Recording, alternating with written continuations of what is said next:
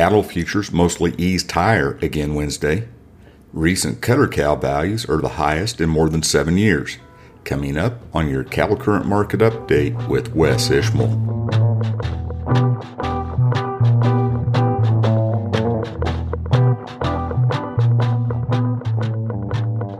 Howdy to all. This is Wes Ishmael with your Cattle Current Market Update for Wednesday night and Thursday morning, the 23rd of February.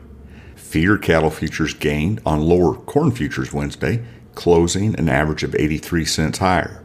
Live cattle futures closed an average of 17 cents higher, except for unchanged to 17 cents lower in 3 contracts. Negotiated cash-fed cattle trade ranged from mostly inactive on very light demand to a standstill through Wednesday afternoon.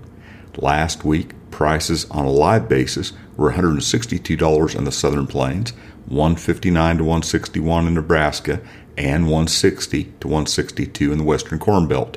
Dress prices were $257. Choice box beef cutout value was 71 cents higher Wednesday afternoon at $287.91 hundredweight. Select was $2.80 higher at $273.64. Wheat led the grain complex lower Wednesday with favorable domestic moisture, as well as chatter that the Baltic Sea export opening will be extended. Kansas City wheat futures closed 14 to 28 cents lower. Corn futures closed 3 to 6 cents lower through July of 23, and then mostly fractionally lower to a penny lower. Soybean futures closed 5 to 9 cents lower through SEP of 23, and then mostly fractionally lower to 2 cents higher. Hear that? It's a quiet, easy-handling Hereford cow. That's right.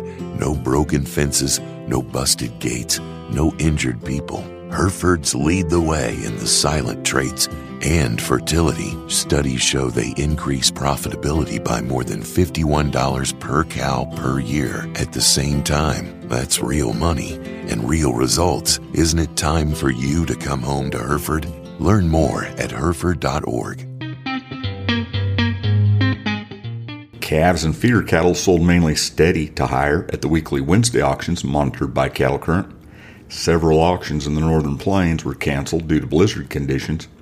Feeder steers traded steady to $2 higher at OKC West in El Reno, Oklahoma.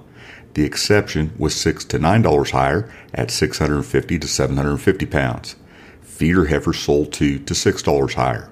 A day earlier, steer and heifer calves sold mostly steady, with a few instances of fully $5 higher at 400 pounds and 550 to 650 pounds.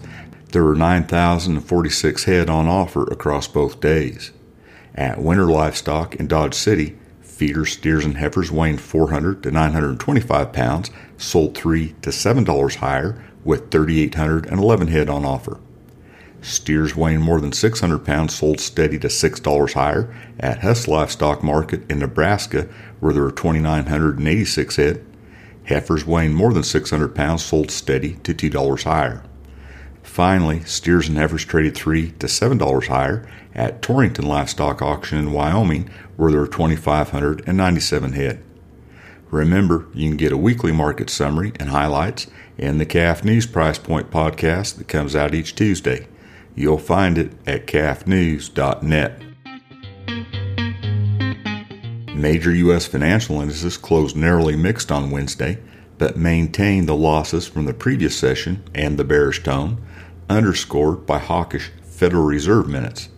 In part, according to minutes from the most recent FOMC meeting, participants noted that inflation data received over the past 3 months showed a welcome reduction in the monthly pace of price increases, but stressed that substantially more evidence of progress across a broader range of prices would be required to be confident that inflation was on a sustained downward path. The Dow Jones Industrial Average closed 84 points lower, the S&P 500 closed 6 points lower, but the Nasdaq was up 14 points. West Texas Intermediate crude oil futures on the CME closed from $2.01 to $2.41 lower through the front 6 contracts. Cutter cow values of $77.47 a hundredweight the week ending February 10th, were the highest since October of 2015, according to the Livestock Marketing Information Center. In the latest Livestock Monitor, LMIC analysts explain cow and bull harvest estimates in the middle of February indicate levels slipped 4% in the last 12 slaughter days from last year. They add January total cattle slaughter was largely above a year ago. However, the majority of the increase came from higher numbers of dairy cows, which are averaging more than 5,000 head higher per week than last year. Beef cow slaughter has been on either side of last year's tallies. At the same time, they say cutter cow numbers were 24% higher year over year. That's your cattle current market update for Wednesday night and Thursday morning, the 23rd of February. This is Wes Ishmael. Thanks for listening.